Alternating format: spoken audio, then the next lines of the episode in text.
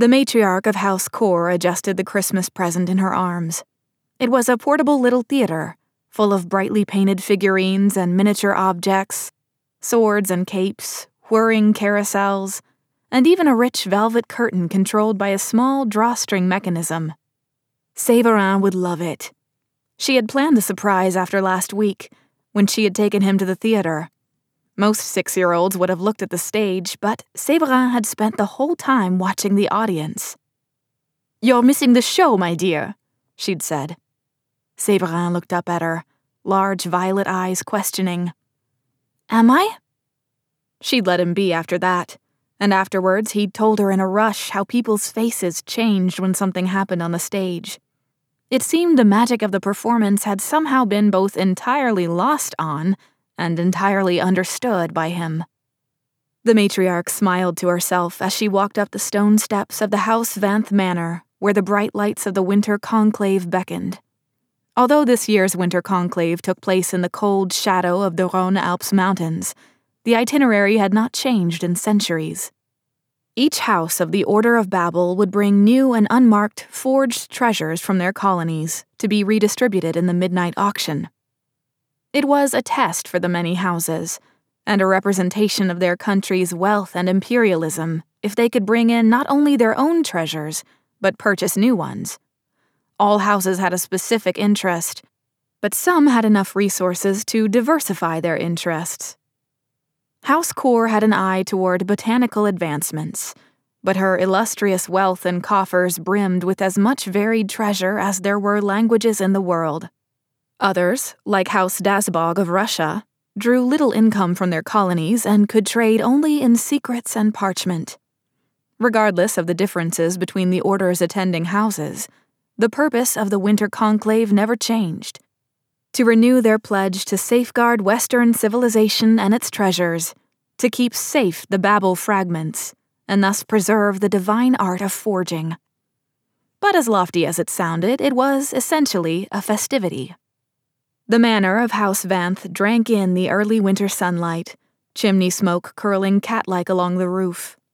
She could almost sense the fete inside cinnamon sticks soaking in goblets of mulled wine, pine wreaths and ornamental snow forged to spangle in the air like caught stars, and Séverin, sweet and earnest and observant, the child she would have chosen for herself.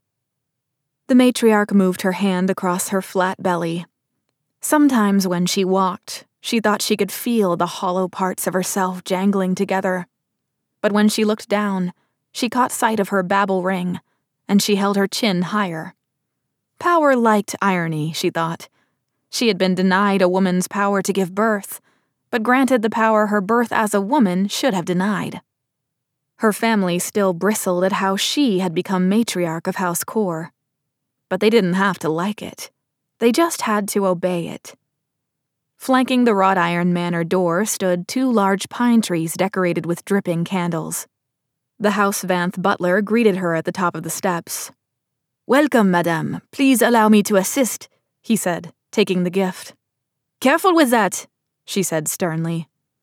She rolled her shoulders, curiously missing the weight of the box, which for a moment had reminded her of what it felt like to carry Séverin warm and sleepy in her arms as she had returned him to his home after the theater. Pardon, madame, said the butler guiltily.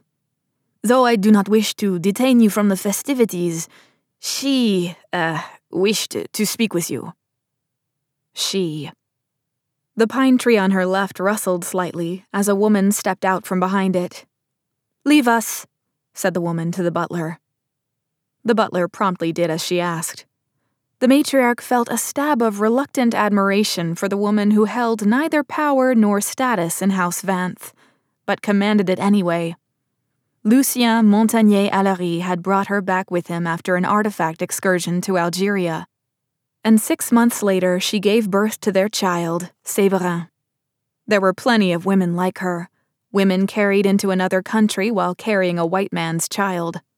Not quite wife or lover but an exotic ghost haunting the halls and edges of society. But the matriarch had never met a woman with those eyes. Séverin could pass for a boy of France, but his eyes belonged to his mother, dusky and violet, the night sky veiled in smoke. The Order of Babel had ignored this woman just as soundly as they had ignored the Haitian mother of the House Nyx heir. But there was something about the Algerian woman that demanded noticing. Maybe it was because she flaunted protocol, wearing her absurd tunics and scarves. Or maybe it was due to the rumors she cast before her, vast as her own shadow. That she had powers that didn't even look like any forging affinity. That the patriarch of House Vanth had found her in an enchanted cave a dark eyed mirage who appeared as if from nowhere. That she had secrets. You have no right to corner me like this, said the matriarch. Kahina ignored this. You brought something for him, she said. Not a question. What of it? The matriarch shot back. Guilt flickered through her when she caught Kahina's gaze. Hungry. Hungry for all that the matriarch could do that was denied to her.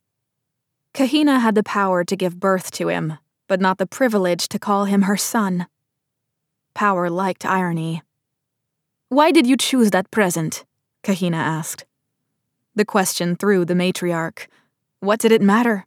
She simply thought he'd like it. She could already imagine him crouched behind the toy theater, moving the puppets, his face not on the wooden stage, but the imagined audience. He had a knack for understanding how things fit together how to draw the eye. Perhaps he would grow up to be an artist, she mused. Do you love him? asked Kahina. What? Do you love my son? My son. The words felt like a slap. The matriarch of House Kore could take him to the theater, shower him with gifts, but he was not hers. And yet her heart did not notice. Yes, she said.